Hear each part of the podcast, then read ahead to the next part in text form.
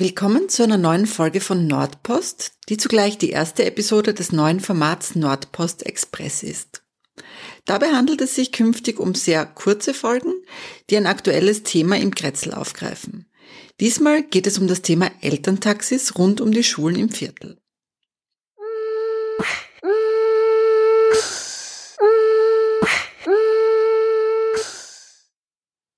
Das Schuljahr hat uns wieder. Das merkt man natürlich auch am Verkehr im Kretzel. Kürzlich ist auf Facebook eine Diskussion rund um das Thema Elterntaxis hochgekocht, die sehr emotional geführt worden ist.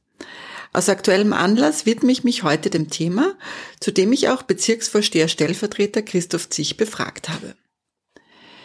Zunächst aber ein paar Fakten. Laut dem 2019 veröffentlichten Mobilitätsreport der Stadt Wien kommen 48 Prozent der Volksschüler zu Fuß in die Schule.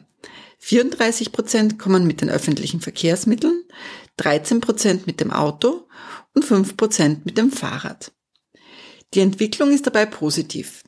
Kamen zwischen 2010 und 2014 noch 19 Prozent bei Elterntaxi, ist dieser Wert zwischen 2015 und 2019 auf 13 Prozent gesunken. Grob gesagt wird etwa jedes achte Kind mit dem Auto in die Volksschule gebracht.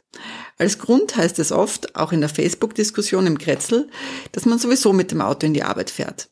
Als zweites Argument wird die Sicherheit ins Spiel gebracht. Hier möchte ich gerne den Verkehrsclub Österreich zitieren, der sich zu Schulanfang zum Thema Elterntaxis geäußert hat.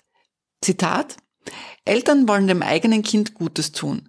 Doch Elterntaxis schaden sowohl den anderen Kindern als auch dem eigenen Kind, so Lina Mooshammer. Sie macht darauf aufmerksam, dass Schulwege durch Schülerlotsen, erhöhte Aufmerksamkeit der Autofahrer und zahlreiche Maßnahmen sicherer sind als Freizeitwege. Außerdem wird betont, dass der Schulweg für Kinder eine Chance ist, Kompetenz im sicheren Verhalten im Straßenverkehr zu erlangen. Was das Nordbahnviertel und die Problematik von Elterntaxis betrifft, sagt Christoph Zich gegenüber dem Podcast, Problematik der Elterntaxis rückt jedes Jahr mit der Einschulung der ersten Klassen sehr stark in den Vordergrund. Da werden die Kinder noch zur Schule gebracht und die Familien arbeiten stark an ihrer internen Terminkoordination, in welcher das Auto leider noch oft als notwendige Komponente vorkommt. Wir sind hier in einem regen Austausch mit der Schule, welche die Eltern versucht, in dieser Hinsicht natürlich zu sensibilisieren und aber auch Möglichkeiten aufzeigt, die Kinder ohne Auto zur Schule zu bringen. Ebenfalls haben wir mit den Vereinen, welche die Schule am Nachmittag nutzen, eine sehr konstruktive Gesprächsbasis zur Problematik. Und ich denke, dass wir da auch immer wieder gute Erfolge verbuchen können. Christoph Zich hat sein Statement übrigens ganz einfach per WhatsApp-Sprachnachricht geschickt. Wenn auch du etwas zum Podcast beitragen möchtest, kannst du mir jederzeit eine Sprachnachricht schicken. Den Link findest du in den Show Notes sowie auf der Facebook-Seite von Nordpost. Jetzt aber noch einmal zurück zur Verkehrssicherheit. Dass die Verkehrssituation durch Elterntaxis unübersichtlich und gefährlich wird, mahnt übrigens auch der ÖRMTC.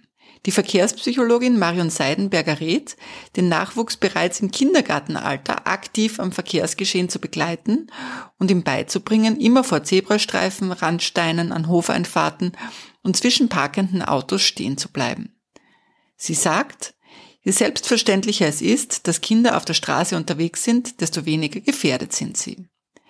Damit wird auch klar, Je weniger Elterntaxis es gibt, desto sicherer wird der Schulweg. Wichtig ist, dass die Kinder nicht den kürzesten, sondern den sichersten Schulweg wählen. Es gilt jedenfalls bei Eltern, die ihre Kinder mit dem Auto in die Schule bringen, gewisse, ein gewisses Bewusstsein zu schaffen, dass sie nicht nur andere Kinder gefährden, etwa durch Wendemanöver und Blockieren von Gehsteigen, sondern auch ihr Kind um die Erfahrung bringen, eigenständig und sicher im Straßenverkehr zu agieren. Das war die erste Folge von Nordpost Express.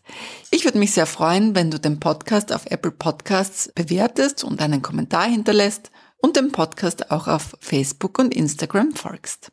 Bis zum nächsten Mal.